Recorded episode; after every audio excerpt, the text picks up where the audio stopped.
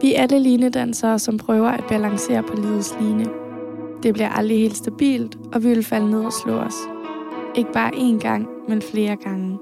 Men bare fordi vi falder, så forsvinder linen ikke. Den vil altid være der. Vi skal bare lære, hvordan vi kommer op og danser på den igen. Mit navn er Lærke, og du lytter til podcasten Line Danser. Det er en podcast, hvis formål er at i tale sætte de følelser og tanker og problemer, som mange af os har til fælles, men som vi alligevel godt kan føle os alene med. Jeg har følt mig forkert, og jeg har følt, at jeg ikke var god nok. Jeg har tilpasset mig og gjort det, som jeg troede, at andre ønskede. Været den, som jeg ligesom tænkte, at andre gerne ville have, at jeg skulle være. Og faktisk er det ikke bare noget, som jeg har gjort. Det er noget, som jeg stadig gør. Jeg føler mig ikke god nok, selvom jeg ved, at jeg er det. Og jeg bekymrer mig mere om, hvad andre tænker om mig, end hvad jeg selv føler. Men jeg gør det med risikoen for, at jeg på et tidspunkt helt mister mig selv. Vi lever lidt i et præstationssamfund, og jeg ved, at jeg ikke er den eneste, der sidder med de her følelser. Og alligevel så kan jeg godt føle mig alene med dem. Og netop derfor så har jeg et behov for at snakke om det, og et behov for at vise, at ingen er perfekte. Og selvom det ser perfekt ud, så er det aldrig helt den fulde sandhed. Og jo bedre vi bliver til at snakke om det, og til at sætte ord på det, og vise mere sandheden, og bare være os selv, jo bedre kan vi ligesom alle sammen få det. Og derfor er jeg også sindssygt glad for, at jeg ikke sidder her alene i dag, men jeg sidder sammen med dig, Camilla. Hej. Hej, og tak fordi du være med i dag. Tusind tak, fordi at du ville have mig med. Meget gerne. Jeg er sindssygt beæret over, at du har lyst til at være med. Og det er jo faktisk lidt af et, øh, et tilfælde, fordi jeg begynder at følge dig, fordi vi har været i praktik samme sted, og du har en, øh, en podcast, der hedder Forunderlige Følelser. Ja. Øhm, og så for, hvad er det snart, 14 dage siden måske, at du lægger et post op, hvor du lige præcis sætter ord på de her følelser med, sådan, og føle sig forkert og ikke god nok, og være lidt af en pleaser, og ligesom fokusere mere på at gøre de ting, som man tænker, andre har brug for, end, end hvad man selv har brug for. Og der sidder jeg lidt med de her tanker selv, og har lidt øh, en idé om, at jeg rigtig godt kunne tænke mig at lave det her afsnit. Og så ser jeg det post, og tænker, hende skal jeg bare snakke med. Fordi Ej, du ja. sætter bare så fint ord på, og du rammer bare spot on de følelser, som jeg sådan selv har gået med. Jamen, jeg skulle lige til at sige, den intro, du lavede før, altså jeg følte jo, at det var mig, der talte også. Allerede der viser det også bare, at vi ikke er alene. Ikke? Det her med at, at høre dig sige den der intro, jeg var sådan, det er jo, det er så spor, sådan som jeg har det. Det er virkelig, virkelig, altså præcis sådan en følelse, jeg også render rundt med. Og den dag, jeg postede det opslag der, der havde jeg netop siddet derhjemme og tænkt, ej, jeg har det her billede, jeg gerne vil lægge ud. Skal jeg bare skrive et eller andet ligegyldigt citat, eller et eller andet sådan positivt quote, eller skal jeg faktisk fortælle, hvordan jeg har det? Og der er det jo også bare der, jeg har brugt både min podcast og min Instagram til at, at åbne op om de her ting, og fortælle, at det er også sådan, jeg har det. Selvom ting kan se perfekt ud udadtil, så, så render man altså også rundt med nogle svære følelser til tider, og en følelse af at være utilstrækkelig. Lige præcis. Jeg tænker, jeg lige vil starte med lige at hurtigt rise op, hvem du er. Ja. Ja. du øh, hedder som sagt Camilla, så er du 26 år gammel. Du er født og opvokset på Amager med din mor, din far og din søster. Så læser du kommunikation på Danmarks Media Journalisthøjskole. Det er færdigt til sommer. Så bruger du en del tid på din Instagram, hvor det ligesom også er her, jeg falder over dig, hvor du ligesom deler ud af de tanker og følelser, som du har så har du som sagt podcasten for underlige følelser, hvor du også sætter fokus på alt det her. Og så er jeg jo bare glad for, at du sidder her i dag. Det er jeg også så glad for. Er med til endnu en gang og endnu mere at sætte ord på de her tanker og følelser. Og jeg er så glad for, at du har lavet den her podcast, som også gør det samme, fordi det er der virkelig brug for. Ja, tak. Selv tak. Kan du måske starte med sådan lidt at prøve at sætte ord på, hvad det er for nogle følelser, du har gået med, og måske stadigvæk går med i forhold til ligesom ikke at føle dig god nok? Ja. Altså ja, det er helt sikkert nogle følelser, jeg stadig går med, så det er jo ikke noget, jeg er 100% ude af nu. Og det har egentlig været, øhm, været helt tilbage fra, da jeg var barn, uden at jeg rigtig var opmærksom på det. Jeg øh, blev storesøster i en ret tidlig alder. Min lille søster, hun er 13 måneder yngre, end jeg var. Så, øhm, så allerede der, der tror jeg, jeg har dannet mig nogle mønstre i forhold til, at jeg ligesom vendede mig til at være hende den nemme. Altså jeg skulle være hende, der ikke lavede ballade eller tog opmærksomhed, fordi det havde min søster jo brug for. Og alt det her, det er noget, jeg først er blevet opmærksom på, når jeg er blevet ældre. Det er ikke noget, jeg har vidst dengang. Det har ligesom bare ligget til mig, at jamen, hvis jeg var hende den perfekte, jamen så var der plads til, at min søster hun fik den her opmærksomhed, som hun jo selvfølgelig havde brug for som lille. Og øh, jo mere jeg blev rost for den her perfekte side af mig selv, jamen jo mere ødelagde jeg jo ligesom mit eget selvværd, fordi når man bliver rost for at være perfekt, så bliver man jo også bange for at vise de mindre perfekte sider. Og så får man jo stille og roligt en følelse af, at den, som man er, når man så laver fejl, eller når man ikke er perfekt, fordi det kan man jo ikke være hele tiden. Så når man laver de her fejl, så fik jeg jo en følelse af, at jeg inderst inden ikke var god nok. Altså hvis jeg ikke var perfekt og gjorde alting til perfektion, så, så var jeg bare utilstrækkelig. Øhm, og det var jo egentlig mest en historie, jeg fik dannet op i mit eget hoved. Det var jo ikke noget, der nogensinde er nogen, der har sagt til mig. Men så er det ligesom gået igennem hele vejen fra, fra folkeskolen, hvor jeg var bange for ikke at være en god nok veninde. Jeg var bange for ikke at være tynd nok. Jeg var bange for ikke at være klog nok. Jeg var bange for ikke at være god nok til fodbold. Øhm, alting skulle jeg ligesom brillere i for at være, være tilstrækkelig i den her verden. Og øhm, som ældre, så var det... Øh, så var det gymnasiet, der fyldte rigtig meget jo, og jeg var en 12-talspige, og alting skulle gøres igen perfekt i skolen. Jeg skulle være social samtidig, jeg skulle, øh, jeg skulle være pæn, og jeg skulle være udadvendt, og alt det her, som man skal leve op til, eller følte jeg i hvert fald, at jeg skulle leve op til. Og så kom sociale medier jo. Der har man jo sindssygt meget mulighed for at, at portrættere sig selv som den her perfekte person. Og du har mulighed for at vælge, hvad du gerne vil poste, hvordan du gerne vil se ud, hvad du gerne vil skrive på din profil. Og jo mere jeg igennem mit liv blev rost for den her perfekte side, jamen jo mere nedbrød jeg i virkeligheden mit eget selvværd, fordi, jamen hvad så med ægte Camilla? Var hun så ikke god nok? Altså hende, der også havde fejl, hende, der havde deller på maven, og måske dumpet en eksamen øh, på Medie- og Journalisthøjskolen, eller whatever det nu kunne være, jamen hvad så med hende? Så var hun jo ikke god nok i den her verden, fordi at når jeg fik ros for at være perfekt, jamen så var alt andet jo ikke godt nok.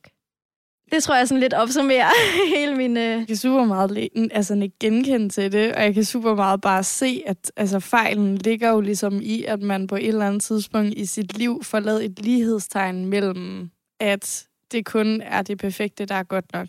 Ja. Altså, så hvis jeg ikke er perfekt til alt, så er jeg ikke god nok. Mm. Så der kommer et, et lighedstegn der, og man kan jo ikke man kan jo ikke sætte det lighedstegn der, fordi man er jo perfekt med alle sine fejl.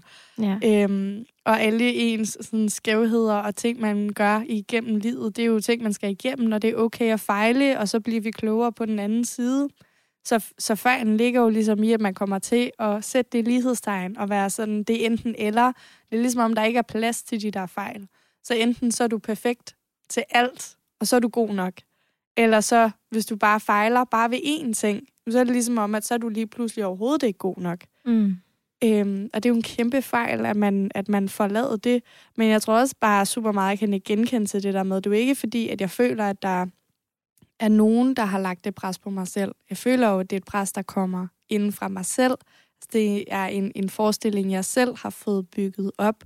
Jeg har selv fået lært mig selv, som du også siger, jeg, ligesom bare op igennem livet, der har bare lært mig selv, at du, du skal være perfekt til alt, og hvis ja. du ikke er det, så er du ikke god nok.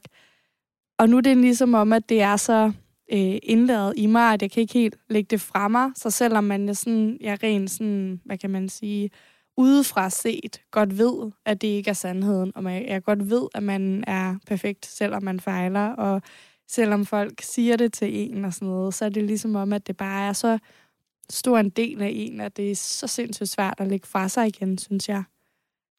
Og så synes jeg også, det er sjovt, det der med, at du siger sådan lidt, at det på en eller anden måde allerede kommer fra barns ben af, at du sådan har en oplevelse af, at der skal være mere plads til din søster, så du træder lidt sådan bagud og prøver bare sådan at være perfekt og, og ikke have nogen problemer, sådan at fokus kan være ved hende.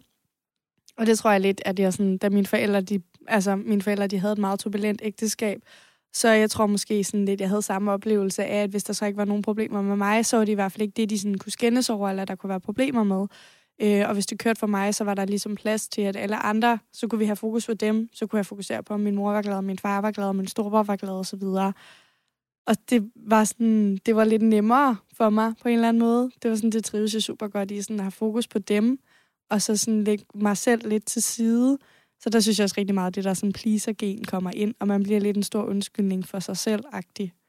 Lige præcis. Ja, det der med en stor undskyldning for sig selv, det var også noget af det, øhm, altså min kæreste, han minder mig om det hele tiden, fordi jeg undskylder for alt. Altså sådan alt, jeg rører ved nærmest, eller hvis jeg siger noget, hvor han måske tænker, what?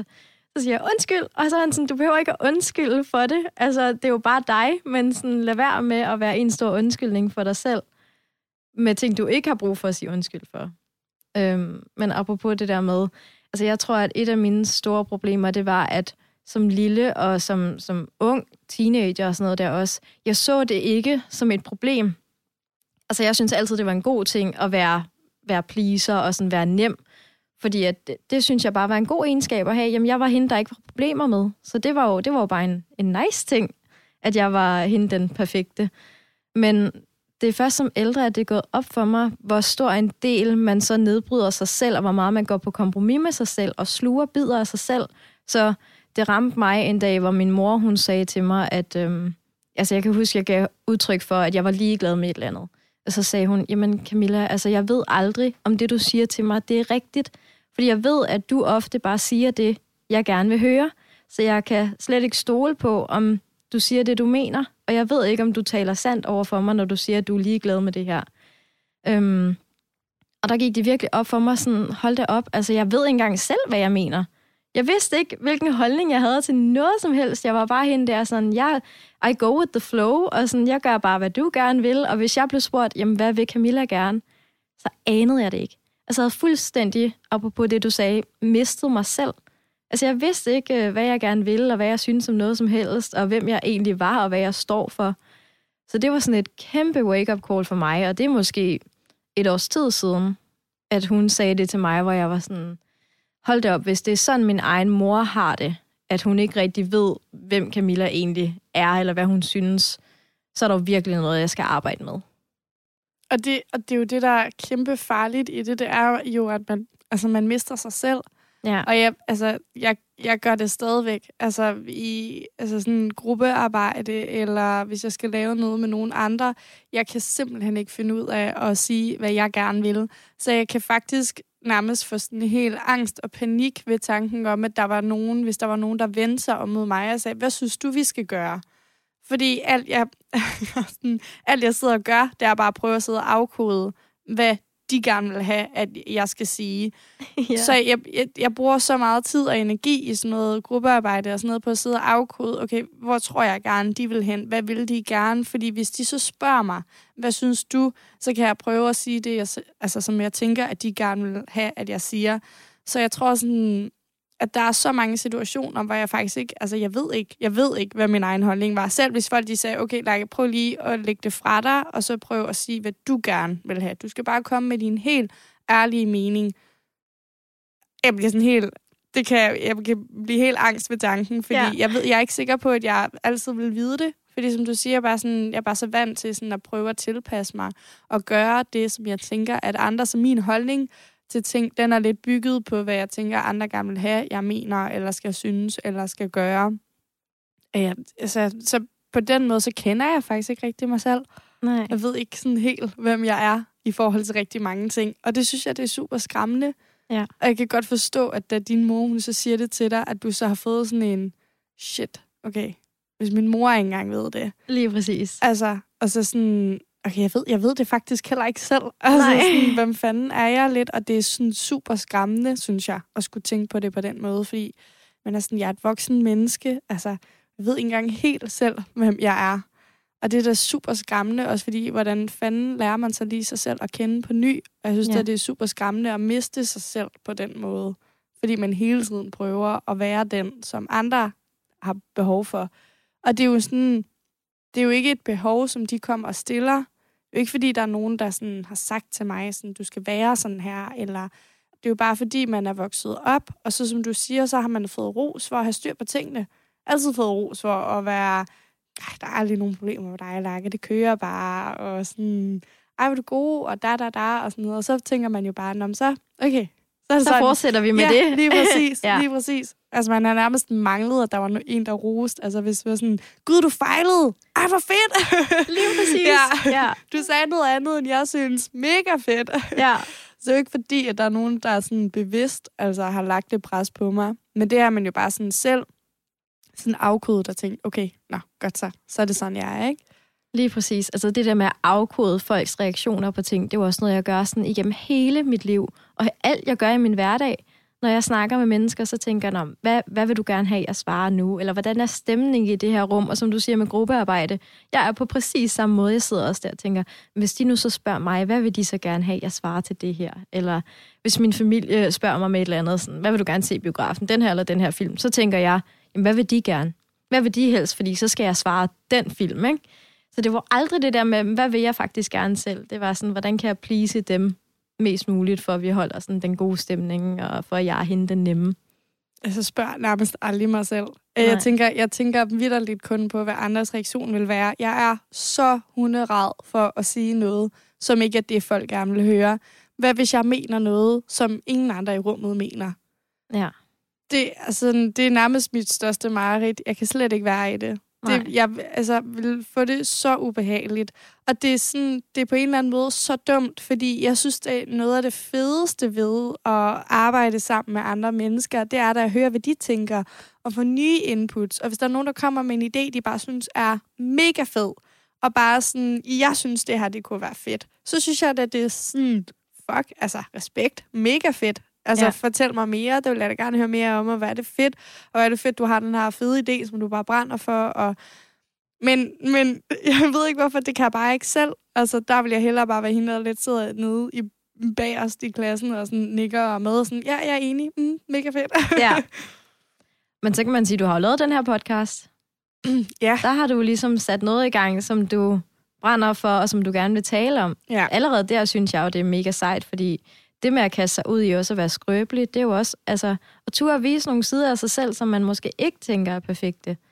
Men der har du da allerede været mega modig og gjort noget, hvor, hvor det kan være sårbart, og hvor man tænker, hvad er andres reaktion på det her?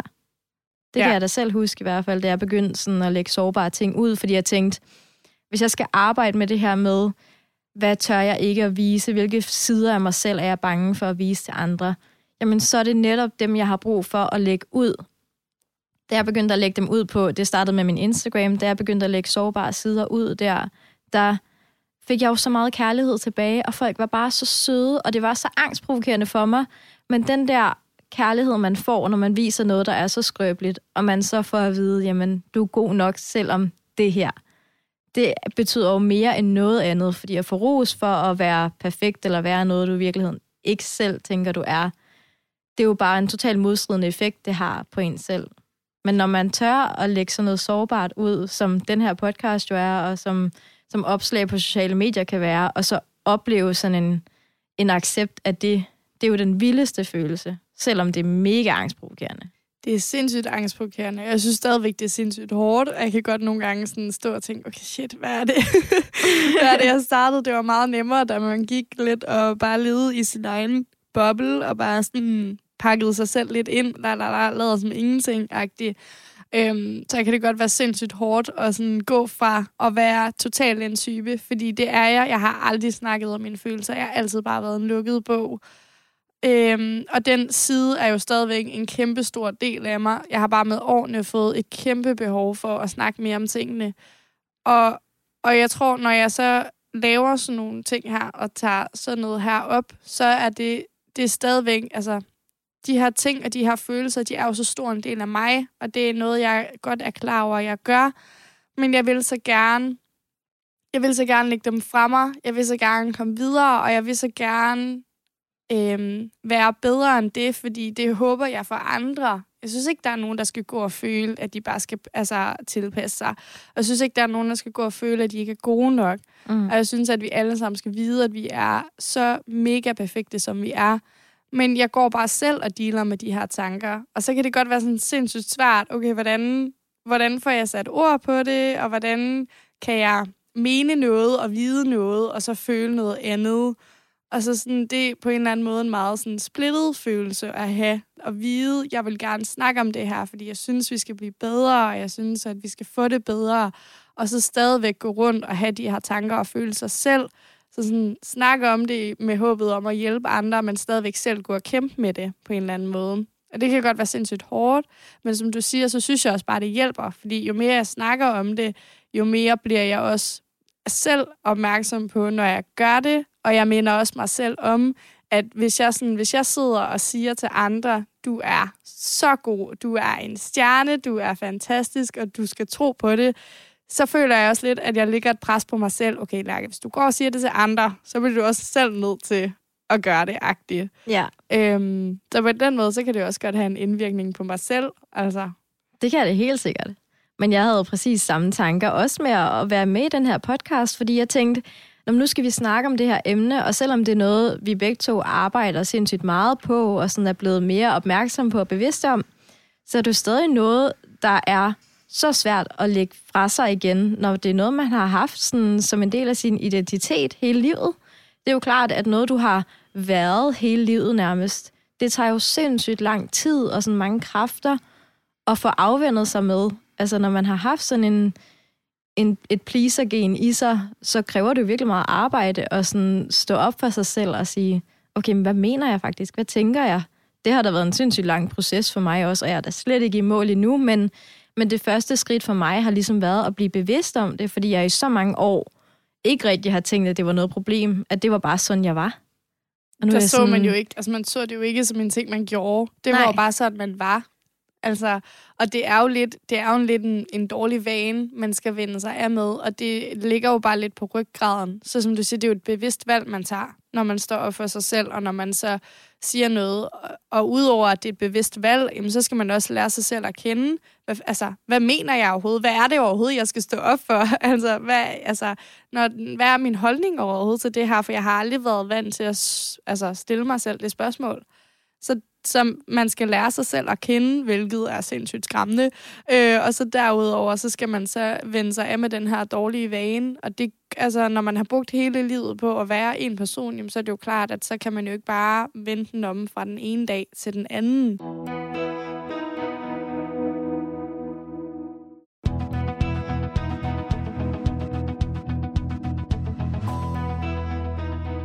Det er nogle små skridt en gang imellem. Det kan være, at øh, jeg skal spørge dig, vil du helst have øh, spaghetti med kødsovs eller øh, burger til aftensmad? Allerede, altså de der helt små valg, hvor man er sådan, Nå, hvad vil jeg faktisk gerne? Altså nu er det et, et helt hverdagseksempel, men de der små ting, at starte med de ting, som måske ikke føles så skræmmende, og så bygge det videre og videre op til også at turde sige fra til ting. Jeg tænker, en af de ting, jeg i hvert fald har fundet ud af med mig selv, det er jo, at jeg er sindssygt konfliktsky. Altså, hvis jeg kan undgå en konflikt, så gør jeg det. Altså, jeg gør alt for at undgå den. Men det kan virkelig også være problematisk. Altså for mig, jeg har da havnet i situationer, som har været så ubehagelige for mig, fordi jeg ikke turde sige fra. Altså sagt ja til alle mulige ting, jeg overhovedet ikke havde lyst til, og, og sådan, ja, igen mistet mig selv, og sådan nedbrudt mig selv, fordi jeg har tænkt, jamen, min holdning er ikke noget værd. Altså, så mit nej, det vil ikke være noget værd. Det er bedre, hvis jeg siger ja. Ja. Det er jo en sindssygt skræmmende følelse at have. Øh, sindssygt skræmmende, fordi så ender man jo med at være noget, man ikke er. Og man ender jo med, som du siger, at stå i situationer, man ikke har lyst til at være i. Men, og jeg synes også, det er en del af det, det der med, at du siger, at man ikke siger nej. Og så har der altid været en type, der bare har sagt ja. Vil du det her? Ja. Kan ja. du det her? Ja. Men mindre man spørger, kan du finde ud af det her? Nej, nej det kan nej, jeg ikke. det kan jeg ikke. Nej. Jeg er sindssygt Hvis det er nogle nye ting, så kan jeg ikke finde ud af det, fordi det har jeg ikke prøvet før, så nej, det kan jeg sikkert ikke. det kan jeg sikkert ikke. Ej, og det, det kommer jeg til at tænke på, fordi lige inden vi startede mikrofonen, der kom vi jo til at snakke om, at jeg lige har startet på studie. Øhm, og studerer faktisk på samme skole som dig. Og vi kommer lidt til at snakke om det der med, for jeg synes, det har været sindssygt angstprovokerende at starte, og sådan føle, at jeg ikke rigtig har kunne finde ud af de ting, vi skulle. Og jeg har lidt følt, at alle andre, de har bare altså, været så sindssygt dygtige, og de var og så fik jeg lidt lavet lige med tegn til, at derfor var deres holdning også mere værd end min, og vi skulle bare lidt gå med de ting, de sagde, og de mente, og fordi jeg blev bare lidt dem tage styring, for jeg tænkte, de er meget bedre end mig, og de er meget dygtigere end mig. Jeg kan slet ikke finde ud af det lige så godt, som de kan, så derfor går vi bare med deres holdning og deres. Hvor bare sådan, der siger du til mig et eller andet med det der med, at, man, at du også før i dit liv har haft en forventning om, at når du startede på studier eller på nye ting, så har du lidt forventet af dig selv, at du kunne det, inden du startede. Ja. Og jeg kan bare så godt ikke genkende til det, men det er jo en sydere tanke, fordi man starter jo for at lære det, så det giver jo ikke nogen mening at gå der, hvis du allerede kan det. Nej. Så vi er der jo alle sammen for at lære det. Så alle de 38 mennesker, jeg går i klasse med, de er der for at lære det.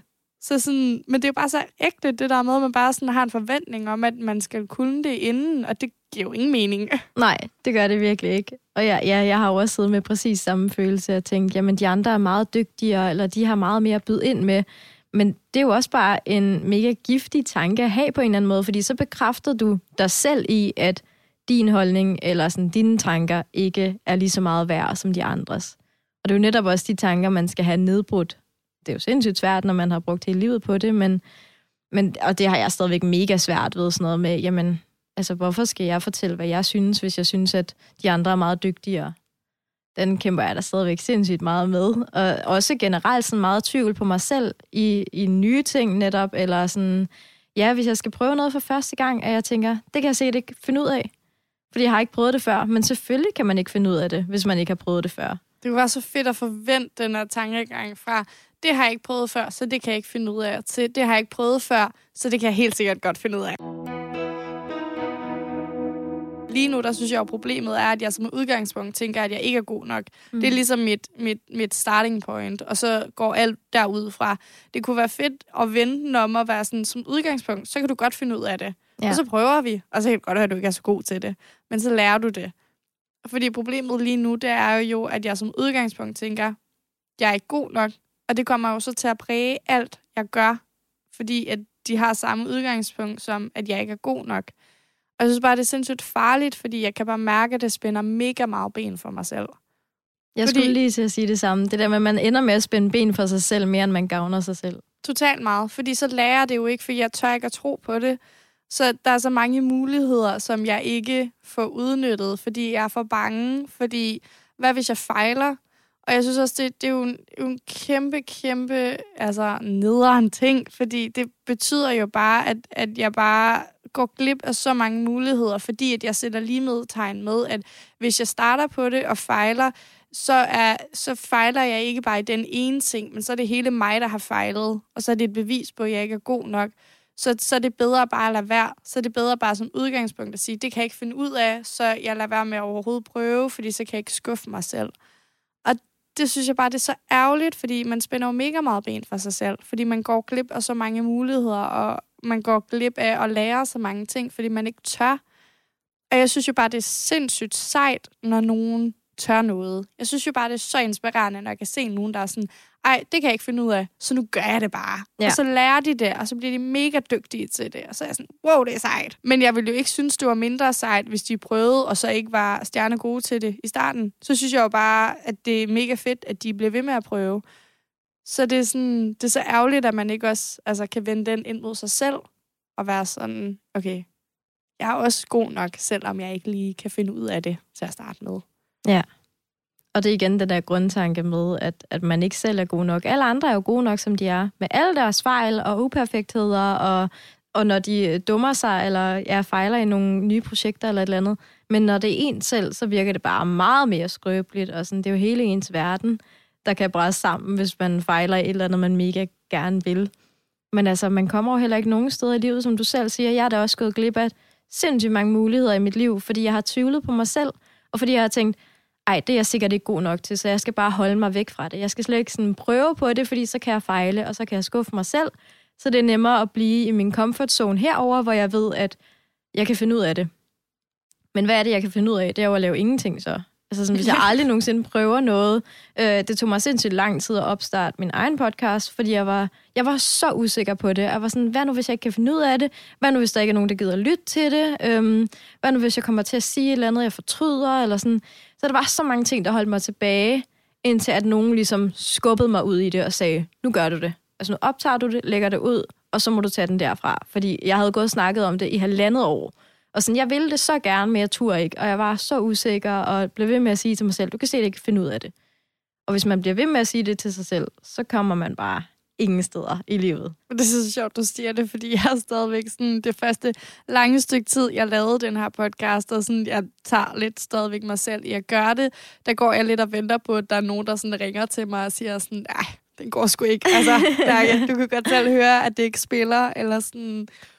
Fordi man bare bliver ved med sådan at gå og fortælle sig selv, ej, det er ikke godt nok, det er ikke godt nok, altså, det skal blive bedre, og det skal, altså, og jeg synes, det er så mega ærgerligt, fordi at det, det fjerner jo alle de positive ting, som man får ved det. Der var jo virkelig nogen, der troede på dig, og synes, du skulle gøre det, og, og nu hvor du gør det, så er det jo så sindssygt fedt, og det er jo nogle mega gode snakke, du har, og du får jo så meget positiv respons og sådan noget. Men jeg har det i hvert fald sådan selv, at jeg kan næsten ikke tage den positive respons ind, fordi jeg har så travlt med at være oppe i mit eget hoved og være sådan, det skal gøres bedre, det skal gøres anderledes, det var ikke godt nok. Øhm, så jeg får slet ikke tid til sådan bare lige at sætte mig ned og være sådan, Ej, du, du gør det jo. Altså, og, og du, du gør det godt. Og altså, du gør det mega godt. tak. Men, og det synes jeg bare er ærgerligt. Jeg synes, det er så ærgerligt, fordi jeg kan nærmest, jeg bliver faktisk lidt sur på mig selv, for jeg, sådan, jeg synes, jeg ødelægger det for mig selv. Jeg synes, jeg ødelægger min egen succeshistorie for mig selv, fordi jeg har mere travlt med at fokusere på, hvad jeg kan gøre bedre, i stedet for at være sådan, okay, det er fint nok lige at notere det. Det er altid godt at være sådan, okay, reflekterende. Men man skal virkelig huske at rose sig selv. Gør det mega godt, og du gør det mega sejt, og det er for vildt. Og virkelig lytte, når man så får nogle komplimenter, i stedet for bare at være sådan, ja, ja, tak, men de siger det sikkert bare for at være sød. Altså. Ja. Jamen, jeg har præcis den samme stemme i hovedet, hvis folk kommer med et eller andet kompliment. Det første, mit hoved siger, det er nej. Det er bare den første stemme, der kommer ind i mit hoved, når jeg hører nogen sige noget, noget positivt om mig, eller noget, jeg laver, det er bare nej. Eller sådan, de mener det ikke, eller de siger det kun for at være søde. Og der burde man jo bare have sådan en stemme i hovedet, der sagde, ja, ja mega ja, nice. Mega nice. Du mega er så fedt. nice, og ja. vi er nice. Og, men altså, den der den der stemme ind i hovedet, den har bare været der så lang tid, så jeg, sådan, jeg skal virkelig, virkelig skubbe den langt ud, for at jeg kan overbevise mig selv om, at den ikke er rigtig. Det, det er jo, altså, ja, det er så langt ude, når man sidder og siger det højt også, fordi når jeg tænker på dig, så er du jo også mega inspirerende, mega sej, du gør det her. Og så at vide, at du også render rundt med de tanker, ikke? hvor der er sikkert så mange, der synes, det her det er det fedeste. Og det er jo drømmen. Og så sidder du der og, og er kritisk over for dig selv og det, du laver det gør jo nærmest helt ondt sådan, i mit hjerte at høre, at du kan have det sådan. Og det gør jo også ondt på, i hvert fald mine forældre, når de ved, at jeg har de tanker om mig selv. Jeg, kan, altså, jeg ved, at min mor hun har haft mega dårlig samvittighed over, om, altså, om det er hendes sådan, skyld i godstegn, at jeg er blevet, som jeg er. Og det er jo den værste føle, følelse, man kan lægge over på mig. Det er, hvis min mor har dårlig samvittighed over den, jeg er. Det er jo, sådan, det er jo den sidste følelse, jeg vil give hende. Og så er det, jeg igen lægger skyldfølelse over på mig selv og tænker, Nå, så er det også, fordi jeg ikke er god nok. Så giver jeg min mor dårlig samvittighed ja. over det her. Hvordan kan jeg nu arbejde med ja, det? og det er jo så dumt. Det er jo så dumt, fordi så er det jo bare en never ending, altså ond cirkel. Men jeg kan godt forstå det, fordi der gik også rigtig mange år, altså år, før jeg sagde noget til min mor. Øhm, jeg tror godt, hun kunne mærke, at jeg havde det dårligt, men der gik rigtig mange år, før jeg sagde noget, fordi at jeg havde jo ikke, altså, jeg havde ikke lyst til at lægge en skyld på hende, men det var også fordi, man havde det der pleasergen, og man var lidt en stor undskyldning for sig selv, og man var lidt vant til, at man bare, der skulle helst ikke være nogen problemer med en, fordi at så man heller have et fokus var på andre, og det er jo klart, at hvis man så kommer og siger, at jeg har det faktisk sindssygt dårligt, og sådan noget, at, at så bliver man jo lige pludselig, og det er sagt i godsøjne og alt muligt, men så bliver man jo lige pludselig et problem, Mm. Og det er man jo ikke. Og det er jo heller ikke ens forældres skyld. Man er jo, som man er. Men jeg kan godt forstå, at du synes, det var svært. Fordi man føler jo, og man kan jo også godt se, at det går ondt på ens forældre. Men man er jo aldrig et problem, og man har jo lov til at føle, som man føler.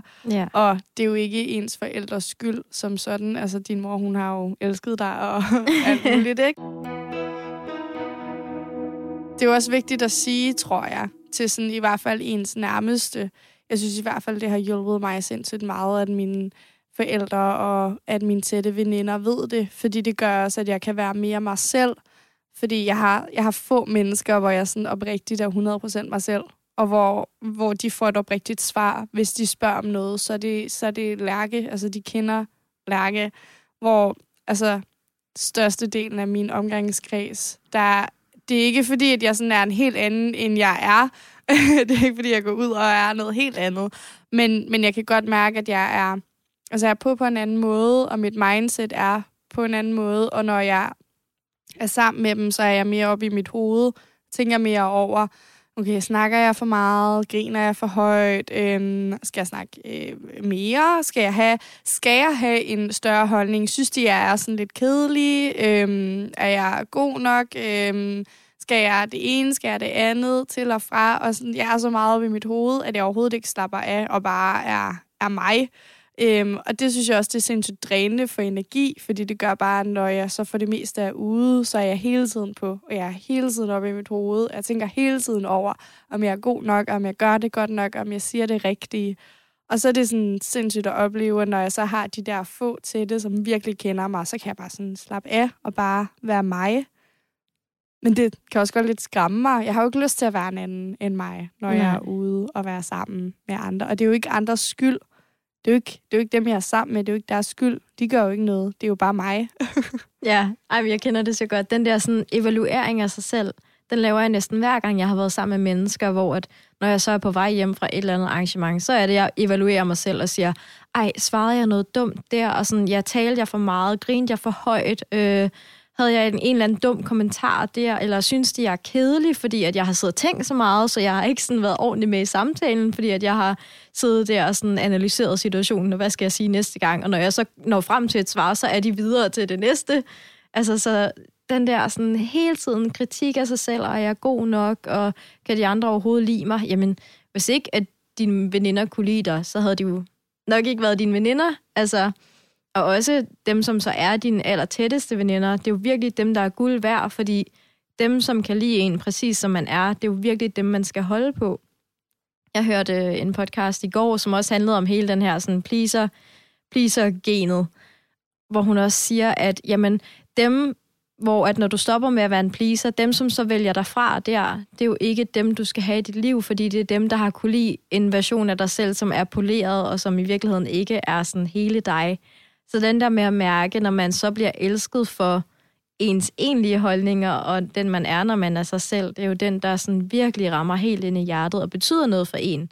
Hvor den anden, det kan være den der, når de kan jo godt lide, når jeg er poleret Lærke eller poleret Camilla, ikke? Og sidder der og er helt perfekt. Jeg synes også bare, jeg synes faktisk, fordi jeg kan faktisk også godt mærke, at det nogle gange har en, en anden effekt, end den, jeg øh, sådan gerne ville have. Fordi at jeg bliver så meget op i mit eget hoved, og jeg sådan hele tiden prøver at analysere og, og tænke over, hvad andre tænker, og kan de nu lide mig eller ej. Så når jeg så får nogle nye relationer, så er jeg så svær at komme ind på, fordi at jeg bare er så meget op i mit eget hoved, og jeg kan ikke finde ud af at være opsøgende, fordi at jeg tænker, ej, jeg vil ikke være for meget, og de, og de kan sikkert ikke lide mig. De synes sikkert, at jeg er mega nederen, og så, hvis jeg er opsøgende og kommer hen og sætter mig ned ved siden af dem og gerne vil snakke, eller whatever, så ville de sikkert bare tænke, ej, gider hun ikke at gå, og det er mega nederen, når hun følger bare efter os. Og, sådan, og jeg er så meget med mit eget hoved, at jeg er så svær at komme ind på, at jeg faktisk, altså sådan, jeg har snakket med nogen, hvor de har været sådan, vil du sindssygt gerne være veninder med dem, du er bare sådan lidt, sådan, er lidt svær at komme ind på, eller sådan, Øhm, fordi jeg ødelægger det for mig selv, fordi at jeg kommer til at være alt for meget op i mit eget hoved til overhovedet at være til stede. Så jeg bliver sådan lidt lukket, så folk lige sådan, er, altså, er, der, er der noget? altså sådan, ja. Fordi jeg bliver så svært at komme ind på mine tætte veninder og sådan noget, de ved det jo godt. Og jeg ved det også godt selv nu, så jeg er sådan lidt med tiden, der prøver jeg sådan lidt at få sagt til folk, jeg vil jeg sindssygt gerne, jeg er bare så meget op i mit eget hoved. Og så det der med, du siger det der med, når man så tager hjem fra, altså har været sammen med, og så bruger man nærmest hele turen hjem på at tænke over, det gør jeg så meget. Yeah. Jeg, er sådan, jeg begyndte nærmest at hade turen fra, at jeg cykler hjem fra stedet, fordi at jeg bruger den så meget på at overanalysere. Jeg har nærmest lyst til at skrive ud til alle, jeg har været sammen med. Jeg var sådan, undskyld, jeg sagde det der. Undskyld, jeg grinede der. Undskyld, jeg ikke var der. Undskyld, jeg sådan, altså var sådan en lang undskyld besked. Og det værste er, at nogle gange så gør jeg det. Så skriver jeg sådan en lang besked om sådan, ej, undskyld, og jeg skulle også have været mere til stede, og jeg skulle også have, um, undskyld, jeg ikke lige gjorde det der, og det, jeg mente der, det var altså ikke fordi, og sådan, og de er bare sådan, cool. Altså sådan, jeg ikke ja. over det.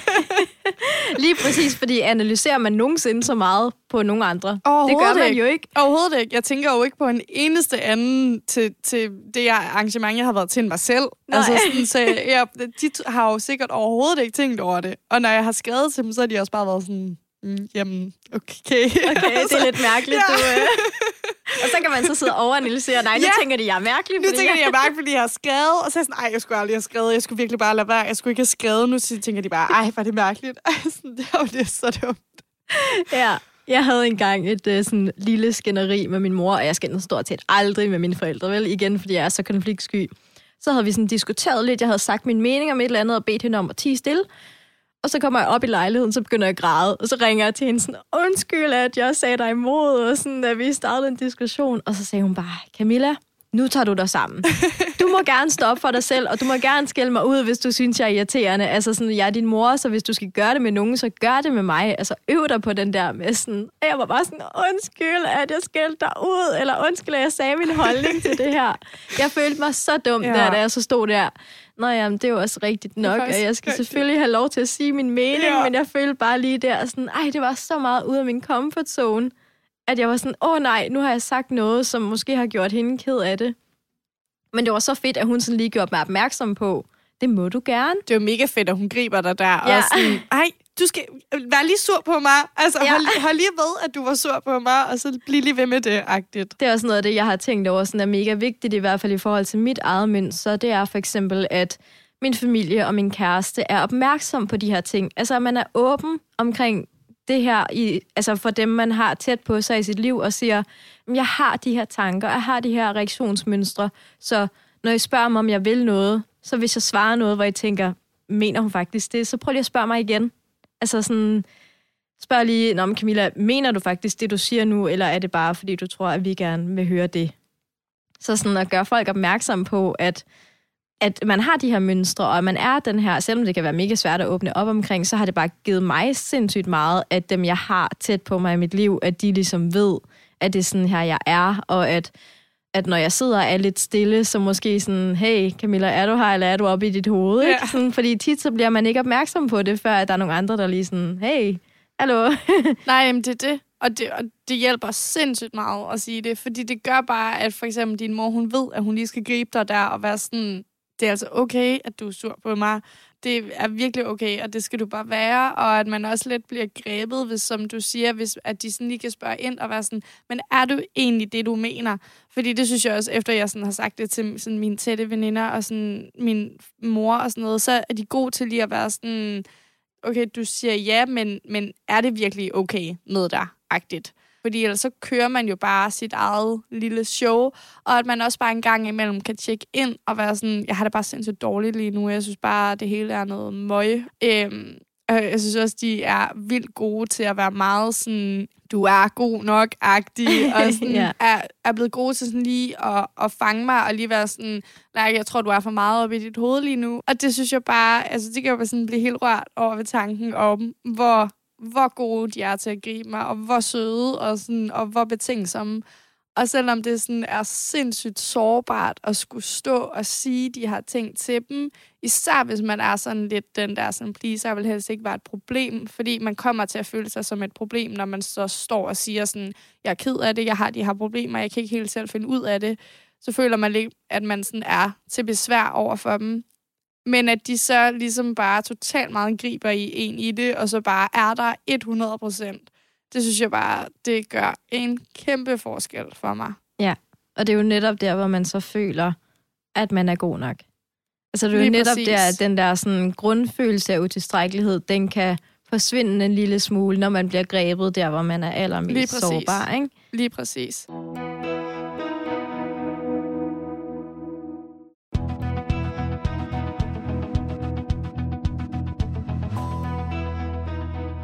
Hvis jeg er i nogle situationer, hvor jeg ikke føler mig god nok, hvis jeg er i nogle relationer eller til nogle arrangementer, eller på arbejde eller i skole, og bare føler, at det overhovedet ikke spiller for mig, og jeg er, sådan, jeg er så dårlig til alt, jeg gør lige nu. Jeg er en dårlig datter, jeg er en dårlig veninde, jeg er dårlig i skolen, jeg er dårlig på arbejde, det hele bare sejler så ved jeg bare, så skal jeg bare enten ringe til min bedste veninde eller min mor, og så bare være sådan, det hele sejler. Ja. og øh, nogle gange behøver jeg ikke engang at sige, sådan, at det hele sejler, og jeg ikke føler, at det spiller. Jeg skal bare lige snakke med dem, og de skal bare lige spørge, "Nå, hvad går du og laver? Og jeg er sådan, ej, men det hele det er også bare lidt der, der, der. Og så kan de bare sådan, med bare en sætning, bare være sådan, jamen, du er jo mega dygtig, eller det går mega godt, eller det skal nok gå. Og så bare at høre deres stemme sige det, så får jeg sådan en helt Fordi det kan jeg, ikke, jeg kan ikke selv gøre det, men de gør det bare for mig. Ja. Så jeg har bare lige sådan to, jeg ved bare, så bare lige ringe til en af dem, og så kan jeg sådan få vejret igen på en eller anden måde. Og det gør en kæmpe forskel, synes jeg. Det har virkelig, virkelig reddet mig mange gange.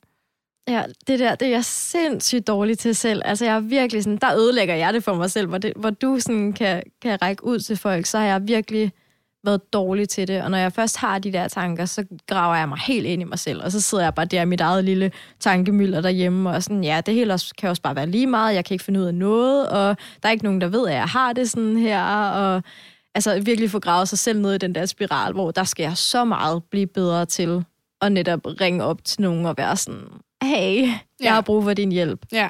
Der har jeg lidt brugt Instagram, fordi det har været sådan en måde for mig at sådan, det er jo ikke at række ud til nogen specifikt, men det er ligesom at få luftet de her tanker, og så kommer der jo som regel nogle reaktioner, eller sådan, så er det, at mine veninder skriver, hey, hvorfor er det, du ikke bare ringer? Jamen for mig er det på en eller anden måde nemmere at lægge ud et sted, hvor at selvom der er flere, der ser det, så er det ikke sådan direkte Nej. kontakt. Det kan jeg godt forstå. Så er det, sådan, det er lidt sikrere, fordi der sidder jeg bare og skriver øh, en tekst, eller taler til min telefon, eller sådan noget. Og så kan jeg på den måde sådan få mere ro på, fordi det er, når jeg lukker op for de der sårbare sider, sådan, det er der, jeg får allermest ro på, sådan inde i mig selv. Og det er der, jeg får allermest, sådan, ikke selvtillid, men sådan opbygger mit selvværd.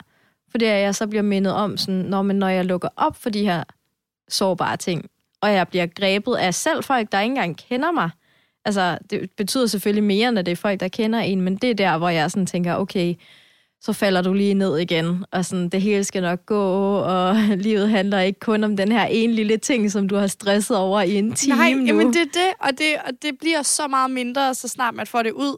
Fordi hvis du kun går med det op i dit eget hoved, så bliver det kørt op til verdens største problem. Og det kan være verdens mindste ting. Men så længe den bare er op i dit hoved, så fylder den alt. Så det handler virkelig om at få det ud. Men altså jeg, kan, altså, jeg kan virkelig godt genkende det. Jeg har også været alt for dårlig til at række ud, og jeg er det stadigvæk alt for meget. Men øh, jeg kan også godt jeg tror faktisk, det er sjældent, at jeg sådan siger det, når jeg ringer til min bedste veninde eller min mor. Jeg tror, det er sjældent, jeg sådan siger, jeg har det sindssygt dårligt. Jeg ringer egentlig bare sådan, Nå, hey, hvad, hvad går du og laver? Og sådan, Nå, ej, aftensmad, ej, hvad hyggeligt. Og sådan.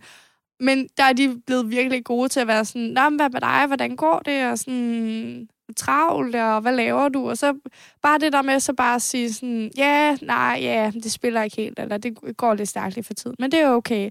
Og så bare, men det er okay. Ja, og jeg gør det, og jeg ved det godt. Øhm, men så bare at høre dem sige sådan, "Jamen, det kan jeg godt forstå, eller sådan, men det, men det er også mega sejt, og det, men det går også stærkt, men det skal nok gå det hele, eller, eller andet. Jeg har faktisk ikke brug så meget mere. Det er ligesom om, at bare, at, altså sådan, bare lige at få bare lige lettet lidt, og bare lige få sat ord på det, bare lige lidt, og bare høre dem sige sådan, det skal nok gå. Ja. Ja. Øhm, men altså, jeg kan godt selv høre det, fordi det er meget sådan en, ja, nej, men det er fint, men det er okay. Ja, lige præcis. Men det er okay. Vi Det er skal ikke okay. gøre det til Nej, noget ikke stort, det selvom det så er rigtig stort. stort Ja. heroppe hos mig selv, ikke? Det, ja, det føler som, det er så, det er så fint. Det er så fint. Det er så okay. Og når man siger, det er så fint, så er det bare Ja. aldrig fint, vel? Men det, er det er det igen nemlig det der med sådan at negligere sine egne følelser og være sådan, nej, nej, men det er ikke noget, det er ikke noget stort problem. Nej. Det, er, det er stort for mig, men du skal ikke tænke Men på du skal det. ikke tænke på det. Nej. Og jeg ved jo godt, der er jo en grund til, at jeg ringer. Der er jo en grund til, at det er sådan, jeg har virkelig brug for, sådan, det fylder virkelig meget.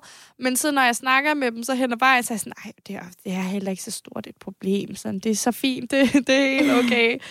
øhm, jeg synes, jeg er blevet bedre til det. Og jeg synes, det hjælper. Og jeg synes, at bare det, at jeg overhovedet altså, sådan, tager telefonen og ringer nogle gange, det er sådan en kæmpe altså, skridt allerede ja. for mig, synes jeg. Men jeg vil godt være bedre til det. Og Jeg vil også være bedre, jeg vil, jeg vil ønske, at jeg var bedre til sådan at sige det sådan straight up, som det var, agtigt. I stedet for sådan lidt at pakke det ind, og være sådan, ah, men det er heller ikke så stort, men ja, det er måske sådan lidt et lille problem, agtigt. Ja, men jeg synes, jeg er blevet meget bedre. Øhm, Og det er jo det, det er bare en lang proces. Altså alt det her, det er jo ikke bare noget, man gør fra den ene dag til den anden. Hvis man har gået hele sit liv og sagt, du er ikke god nok, og dine følelser er ligegyldige, dine holdninger er ligegyldige, så kan du ikke bare næste morgen, når du vågner op, sige, så nu skal jeg bare udtrykke alt, jeg mener, og jeg er god nok, som jeg er. Jeg elsker mig selv, og alt er godt. Altså, sådan fungerer det jo desværre ikke. Det ville jo være ikke. så nemt, det ville hvis være det så var nemt. sådan. Altså gud, hvis det bare var sådan en knap, man bare lige kunne sådan, ja, trykke på. Det bliver jo meget nemmere. Men, men det gør det jo ikke. Altså, og det ville også være åndssvagt, hvis man så gik og blev sur og irriteret på sig selv over, at man ikke bare kunne ændre det fra den ene dag til den anden. Fordi så kan man jo bare gå og synes, man ikke er god nok til det. Altså, ja. nu er jeg heller ikke god nok til ikke at synes, jeg er god nok, eller sådan et eller andet. den der følelse af, jeg har haft sådan, ej, du er altså ikke god nok til sådan at rose dig selv. Nej, men så prøv lige at vende den om. Sådan, så prøv lige at gøre det modsatte, ja. i stedet for igen at kritisere ja. dig selv, for ikke at tænke, du er god nok. Ikke? Det virker jo helt fjollet. Fuldstændig. Ja. Men, men det, det er jo sådan noget, man tænker jo ikke over det, når man er i situationen. Det gør Nej. jeg i hvert fald ikke. Det er noget, jeg kan se sådan i bagklogskabens klare lys, ikke?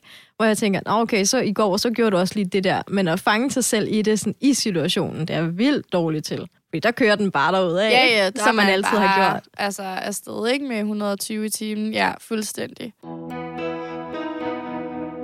Det er sådan noget af det, jeg sådan, synes, der er mest ærgerligt, det er, at hvis jeg sådan går og har det lidt dårligt over én ting, hvis jeg ikke lige synes, at jeg sådan har været nok til stede sammen med mine veninder, eller jeg har fået en masse nye relationer, hvor jeg ikke lige helt synes, at jeg er så nice, som jeg burde være, eller hvis jeg synes, det går lidt dårligt på arbejde, eller lidt dårligt i skolen, så synes jeg, det sådan påvirker alle aspekter af mit liv. Altså sådan, hvis jeg synes, jeg er dårlig til én ting, så synes jeg, det påvirker alt.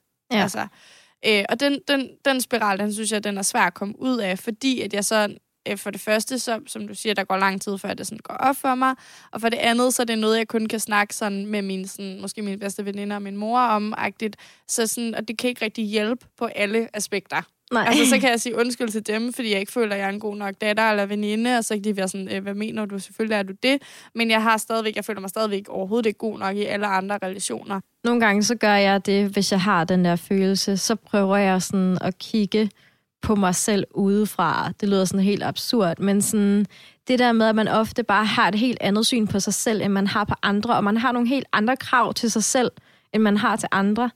Altså, så de forventninger, jeg ligesom har til mig selv, og det pres, jeg lægger på mig selv, det vil jeg jo aldrig nogensinde lægge på dig, for eksempel. Nej, det er Jeg vil rigtigt. aldrig nogensinde have de samme forventninger og tanker om dig, som jeg har om mig selv. Så man er virkelig bare sådan... Man er så hård mod sig selv i forhold til, hvad man er mod andre. Så nogle gange, hvis jeg kører i den der, så prøver jeg sådan at kigge udefra og sige, okay Camilla, nu prøver du lige at lege, at du sådan er en, der står ved siden af og kigger ind på dit liv så, så kører det jo egentlig meget godt, og sådan, du får da udrettet nogle ting, og hjælper nogle mennesker, eller du gjorde også noget for din veninde her, hvad nu hvis hun gjorde det samme for dig, så ville du være mega taknemmelig, men man er bare altid så hård ved sig selv. Det synes jeg virkelig sådan er noget, det kan jeg stadigvæk ikke finde ud af ikke at være, men sådan, når jeg så kører i den der spiral, så prøver at stoppe op en gang, og så tænke, okay, altså sådan vil du aldrig nogensinde tale til et andet menneske, som du taler til dig selv lige nu. Nej, men det er jo det, og jeg tror, det er sindssygt godt at huske på, fordi det vil man jo aldrig. Man vil aldrig nogensinde være lige så hård mod andre, som man er mod sig selv. Og det er jo forfærdeligt, fordi du synes ikke, andre fortjener det.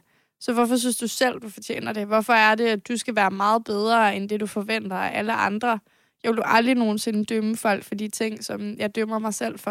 Jeg vil aldrig nogensinde forvente de samme ting, og jeg har aldrig nogensinde de samme tanker om dem. Så jeg ved ikke, hvorfor det er, at jeg skal være meget hård ved mig selv jeg skal være ved alle andre. Det er jo helt absurd, at man skal være så hård mod sig selv, og man skal dømme sig selv så meget. Jeg vil aldrig nogensinde kigge på nogen og tænke, ej, det, du var ikke så god til det der, så du var overhovedet ikke god nok. Altså, du er slet ikke... Wow, mand. Nej. det vil man jo aldrig nogensinde gøre. Mm-hmm. Jeg synes, jeg, synes, men jeg synes, det giver mega god mening, men jeg synes, det er svært. Jeg synes, det er svært at lægge den del af mig. Jeg synes, det er svært at vende mig til, at mine forventninger til mig selv ikke skal være højere end dem, jeg har til alle andre. Det er ligesom, om jeg har placeret mig selv på et helt andet niveau. Der er jo ikke rigtig nogen, der kan følge med. Jeg kan ikke engang selv følge med deroppe. Nej. Nej, jeg kan huske, at jeg på et tidspunkt læste en bog om sådan, ja, hele perfekthedskulturen og idealer og sådan noget der, hvor at han beskrev, ham der havde skrevet den der bog, beskrev sådan, at idealer er jo lavet som noget uopnåeligt. Altså et ideal er derop, hvor du nærmest ikke kan nå op, men på en eller anden måde, så har vi fået dannet os nogle tanker om, at det er muligt at nå derop. Så sådan, hvis perfekt er muligt, så er godt ikke godt nok. Altså sådan, så hvis du gør noget tilstrækkeligt, så er det jo ikke godt nok, hvis du kan nå helt, altså et niveau længere op. Og så for mig har jeg i hvert fald prøvet sådan i de små ting, altså sådan virkelig, virkelig starte i de små ting, som stadigvæk er sådan nogenlunde inden for ens comfort zone. Så sige, nå, men jeg havde en eller anden forventning om, at øh, jeg skulle tage op og træne i dag. Nu prøver jeg lige at lade være. Altså sådan, bare lige i de små ting og starte der, og så være sådan, okay, det gik jo egentlig meget fint. Eller med podcasten, der havde jeg nogle forventninger om, at jeg skulle udgive et afsnit om ugen. Og så rammer livet bare, og så var jeg sådan, okay, de forventninger kan jeg overhovedet ikke leve op til. Så nu vil jeg hellere sætte mine forventninger anderledes, så jeg har en succesoplevelse med det, i stedet for at have alt for høje forventninger og føle, at man ikke gør det godt nok. Ej, var det rigtigt. Ja, det giver så god mening. Men det er svært. Ja. det er så nemt at sige nu, det, og så ja. når man sidder der. Skal det bare sådan her? Men Nej, altså sætte sig selv op svært. til succes, ja. i stedet ja, for at... i stedet for at sætte sig selv op til at fejle. Fordi det er jo, altså hvis man kan vende den, så løser man jo alle mulige problemer. Altså til at starte med. Altså at være mere realistisk og være sådan, okay, så jeg starter bare småt, og så kan jeg have sådan en succes og være sådan, fedt, okay, det lykkes jeg med. I stedet for at have helt absurde forventninger til, hvad man skal opnå, og så når man ikke gør det, fordi så sætter man jo bare sig selv op til at fejle. Det er jo lidt ligesom, når man starter på et nyt studie, og man har en forventning om, at man skal være øh, den bedste til det allerede, inden man er startet. Jamen så er det jo klart, at man kommer til at føle, at man fejler, fordi selvfølgelig er man ikke det. Man er der jo for at lære. Og så synes jeg også bare, Altså det eneste, jeg, sådan, jeg synes godt, det kan være frustrerende også nogle gange, det der med, at hvis jeg så har en succesoplevelse, og er sådan, så, så igen det der med, at, som vi snakkede om, at man ikke rigtig kan finde ud af at tage imod ros, så, så i stedet for at være sådan, ej, det var fedt det her, Lærke, så, så er jeg jo allerede videre til, til hvad, hvad skal jeg gøre bedre? Så du ved, man får aldrig sådan tid til at rose sig selv for de succesoplevelser, man nu engang har, og det er da bare mega ærgerligt at man sætter sig selv op til at fejle, og når man så endelig rent faktisk har succes med noget, så lader man heller ikke sig selv fejre det. Det synes jeg da bare er monster ærgerligt.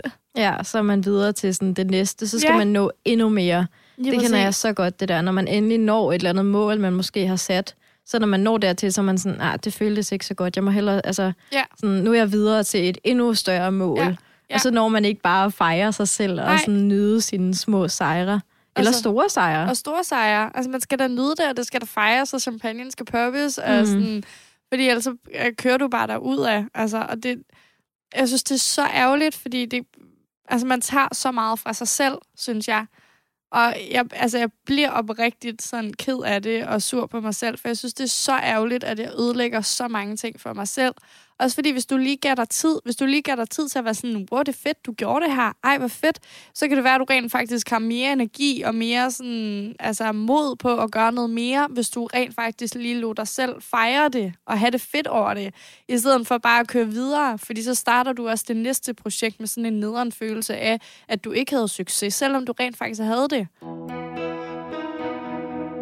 det er mega smart, det der med, at man ligesom skal vende sit mindset til at sætte sig op til, uh, til succes, i stedet for at sætte sig op med at fejle, og at man skal blive bedre til at snakke om det og sætte ord på det, og fordi så bliver man også nemmere grebet, og der er, sådan, der er, en, der er en masse gode ting, som jeg synes, vi har sagt, men jeg synes også bare, det er vigtigt sådan at sige, det, altså, det er jo svært.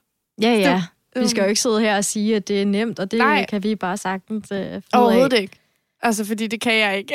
Nej, det var også det, jeg var sådan helt bange for, at jeg sådan, i det her afsnit ville komme til at være sådan, ja, jeg har bare styr på det, og, og så sidde og tænke indvendigt, jeg har ikke styr på det, du har ikke styr på det. Nej, men, og, og det har jeg faktisk også tænkt. Altså, jeg har faktisk også tænkt over, sådan, at det var vigtigt for mig på en eller anden måde at sige, sådan, at det overhovedet ikke spiller for mig, fordi jeg synes, det, jeg synes, det er vigtigt at snakke om, og jeg synes, det er vigtigt, at man har fokus på det, og jeg synes, at det, at for mig er det vigtigt at gå ud og sige, at vi alle sammen er gode nok, og at vi alle sammen har vores, vores tanker om, at vi ikke er det, men det er vi, og det er okay at fejle, og det betyder ikke, at du ikke er god nok.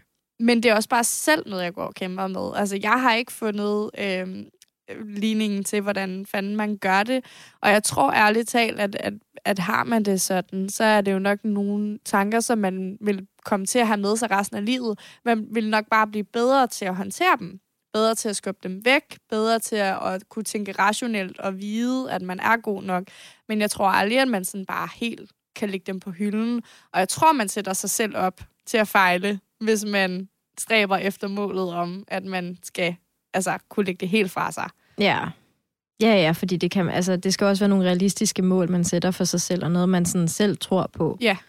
Jeg, har, jeg kom lige til at tænke på sådan lidt en metafor på en eller anden måde for alt det her, hvor at jeg har altid sagt, at jeg skulle i hvert fald ikke være tjener, fordi det kan jeg ikke finde ud af. Så det første, jeg har sagt, det jeg kan ikke finde ud af det. Og så har jeg sagt, og første gang jeg taber en tallerken på jorden, der kommer jeg til at løbe grædende væk og sige op og aldrig komme igen. Og det siger sådan meget omkring mit mønster også. Jeg kan forestille mig også dit, det der med, at, at hvis man så fejler, så tror man, det jordens undergang. Altså, jeg vil føle, det var jordens undergang at tabe den der tallerken foran øh, alle mulige gæster på en eller anden restaurant. Altså, jeg kan lige se det for mig, og den der følelse, jeg vil have indvendigt. Og helt ærligt, altså, det er da bare at samle den tallerken bare, op, og ja, så komme videre så kom i livet. Videre. Men altså, det, altså, jeg kan lige se mig selv bare spurgt græde ud af døren og være sådan, jeg kommer aldrig jeg kommer tilbage aldrig igen. tilbage igen. Det er det mest pinlige ever, ja. og det er så dumt. Jamen, og det, det er jo rigtigt nok. Også fordi, at man ved, at alle, der vil sidde i den restaurant, de vil bare være sådan, ej, hvor er det synd for hende. Skal vi lige hjælpe? Og sådan, er hun okay? Og så vil de bag, to minutter efter være sådan, nå, øh, altså, glem ja. om det. Er der, skal vi have mere vin-agtig? Øhm, der er jo ikke nogen, der vil skænke det en tanke, eller tænke, du var en dårlig tjener. Det er jo virkelig kun op i dit eget hoved. Men det er jo så rigtigt, det vil føles som jordens undergang. altså, der er ikke tal på, hvor mange gange jeg har taget altså, fra arbejde og skole, og bare har følt, at en mikroskopisk ting har været jordens undergang. Mm. Jeg har nærmest, altså sådan, jeg kan da også huske, altså da jeg var yngre og havde sådan noget arbejde nede i sådan en øh, fakta eller sådan et eller andet, om, altså hvis jeg gjorde et eller andet, eller væltede et eller andet, eller ødelagde et eller andet, så var jeg sådan, nej, det er Jorden, så, altså de fyrer mig. Altså ja. sådan, jeg er fuldstændig, jeg kan slet ikke finde ud af det her arbejde. Jeg synes nærmest, det var helt grænseoverskridende at skulle møde ind på arbejde dagen efter, fordi jeg var sådan en stor undskyldning for mig selv. Jeg var sådan, jeg kan slet ikke finde ud af det her. det er præcis, og, og der er jo ikke nogen andre. Ikke. Der er jo ikke nogen andre, der tænker over det. Altså, de har farvet de der glasskår op, og så har de været videre, og så overvejer, så man bare ligget søvnløs hele natten. Ej, det... Ja, det er det så dumt, når man siger så, det højt, ja. men altså inde i ens hoved, der giver det jo meget god mening. Det giver super god mening. Altså det er ligesom, okay, tabte du tallerken? Ja, du er overhovedet ikke god nok. Ja. Det giver så god mening heroppe, og det er sådan, men det er så sandt, når man siger det højt, så virker det helt åndssvagt nærmest. Ja.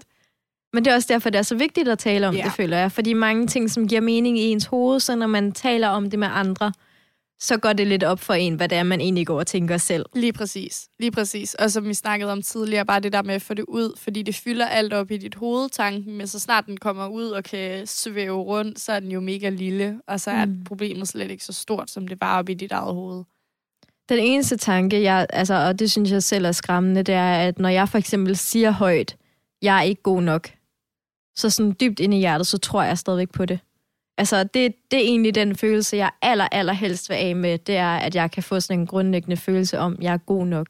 Altså, jeg er ikke perfekt, men jeg er god nok, som, jeg er. Nok, som jeg er. Og lige nu, der er den stemme stadig inde i hovedet, at sådan, jeg er ikke god nok. Ja, det passer. Og det er om at forvente den, det kræver virkelig meget, men det er, sådan, det er virkelig den indre stemme, jeg gerne vil arbejde på. Det er også, og det er det, det, er det vigtigste at få den væk. Og det, den, den gør så ondt, og jeg synes, den er jeg synes, det er for det første mega muligt, at du sådan sidder og siger, at den stadigvæk er der. Fordi det er den også ved mig, men jeg synes, det er grænseoverskridende. Jeg kan også mærke, at jeg synes, det er grænseoverskridende at sidde og sige nu. Ja. Øhm, men, men det er jo ligesom den, der er, er, er det vigtigste at forvente. Fordi så kan du godt få følelser en gang imellem af, at du fejler, og at ej, det var dumt, eller øh, tvivle lidt på dig selv.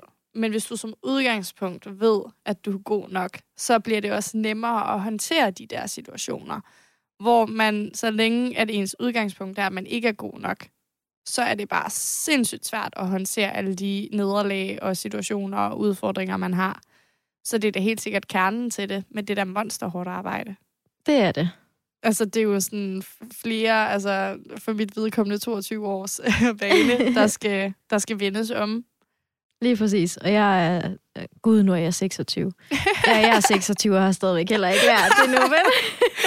uh, ja. Men det vigtigste er at arbejde på det. Yeah. Det er i hvert fald det, jeg føler. Yeah, så man kan sætte sig ned og tænke, præcis. jeg gør ingenting, eller man kan sige, okay, jeg tager den her kamp op ja, med mig selv. med mig selv. Og jeg gør noget, og jeg er bevidst om det. Allerede der, der har man virkelig taget et stort skridt. Jeg skrev til dig, inden du skulle være med i dag, at du meget gerne måtte have et, et godt råd med, eller noget, som måske har hjulpet dig, noget du har hørt, eller læst, eller fået at vide, men i hvert fald noget, der sådan hjælper dig, som du gerne vil give med videre til dem, der lytter med. Ja. Og jeg har tænkt så meget. Jeg har virkelig, jeg skulle til at sige, at jeg har ligget søvnløs, men det gør jeg stort set aldrig. Jeg er virkelig ikke god til at sove. Men øhm, jeg tror, at at det vigtigste for mig i hele den her proces, det har virkelig været at starte i de små med at åbne op for ting, som jeg har følt var sårbart for mig. Altså det kunne være, det startede med at være, at jeg var mega usikker omkring min del på maven. Og så prøve sådan at vise det lidt. Altså det kunne bare være veninder, eller sådan, hvor jeg tog noget tøj på, hvor jeg sådan følte, at der viser jeg ligesom noget, der var sårbart, men så blive mødt med, at det er fuldstændig ligegyldigt. Så sådan at ture det der med, og det behøver ikke at være ude på sociale medier eller til vildt mange, men at ture og tale om de her skrøbelige ting til andre, i stedet for at gå med dem selv. Det gør også, at folk omkring en bliver mere bevidst på, at det er sådan, man har det, fordi de kan ikke hjælpe en, hvis ikke de ved, hvordan man har det indvendigt. Og det kan være mega skræmmende at ture og åbne op omkring det her, men det er klart, det, der har gjort den største forskel for mig, det er, at hvis jeg har været usikker på noget, så prøve at sådan put it out there, og så se, at det er ikke jordens undergang. Altså folk reagerer bare mega positivt på det, og det opbygger langsomt mit selvværd, og føle, at, at jeg bliver elsket for det, jeg troede ikke var værd at elske i godstegn. Så det tror jeg er klart, at mit vigtigste budskab, det er bare, man må for guds skyld aldrig nogensinde gå med det selv, fordi det er bare svært at arbejde med ting sådan op i ens hoved og helt alene. Og man er virkelig ikke alene. Altså som Nej. vi kan høre her ja. nu, ikke? det er man virkelig ikke, og jeg synes, det er sindssygt godt råd, og det giver så god mening. Og det er ligesom bare starten på det. Det er bare at få det sagt højt, og ligesom finde ud af, at man ikke er alene. Fordi, altså, det er man sgu aldrig. Der sidder altid nogen, som kan ikke genkende. Og det er så fedt at føle, at okay, men det kan godt være, det er noget lort, og det kan godt være, det er hårdt nogle gange, men jeg er ikke alene om det. Og allerede der, så bliver man bare sådan, kan man sænke skuldrene lidt, og det hele bliver lidt nemmere at overskue, og man tænker, så skal jeg sgu nok klare det. Fordi jeg står ikke med det alene. Lige præcis. Og mærke, at når man så fejler i, no- eller fejler i nogle ting, når man sådan, ja, fucker et eller andet op, så sådan, ja, det går nok. Det går altså, nok livet alligevel. går videre. Ja. Sådan, du behøver ikke at holde dig tilbage fra Nej. alt muligt. Du behøver ikke at gå glip af hele livet, fordi du gerne vil gøre alting perfekt, eller er bange for at fejle. Fordi selv hvis det går galt, så går det altså nok alligevel. Så går det alligevel. Og så lærer du noget af det, ja. og så kan det være, at det lykkes næste gang. Og det er så vigtigt at holde fast i den tanke, så man ikke spænder ben for sig selv, og ja. går glip af en masse muligheder. Og man behøver ikke at være perfekt til det her med at lære og sådan acceptere Nej. sig selv første gang. Det er en mega lang rejse. Det er en mega lang rejse. Man må ikke være for hård ved sig selv i den proces. Heller. Nej, overhovedet ikke. Nej, nej, for guds skyld ikke. Altså, det er bare sejt, at man overhovedet er opmærksom, og så, altså, at man øh, altså, måske bare kan begynde at sætte lidt ord på det, og måske bare kan begynde at være lidt opmærksom på det. Fordi det vil være virkelig, virkelig, altså det skal man virkelig ikke altså skyde sig selv ned på, hvis man sådan tænker, ej, det, jeg, det, jeg kan jo ikke finde ud af at være god nok ved mig selv. Jeg kan ikke finde ud af at ændre min tankegang eller sådan et eller andet, fordi det er sindssygt hårdt, og det tager sindssygt lang tid, og det er ikke sikkert, at du nogensinde vil kunne lægge det helt fra dig. Men bare det, du er opmærksom på det, og, og gerne vil øh, dig selv bedre, og gøre det bedre for dig selv, det er jo bare allerede mega sejt der. Vis sig selv noget kærlighed. Ja. Yeah, det fortjener vi sgu Ja, yeah, det gør vi. og det er fedt at slutte på. Masser af kærlighed til os alle sammen. Yeah. Tusind tak, fordi du var med, Camilla. Tak, fordi jeg måtte.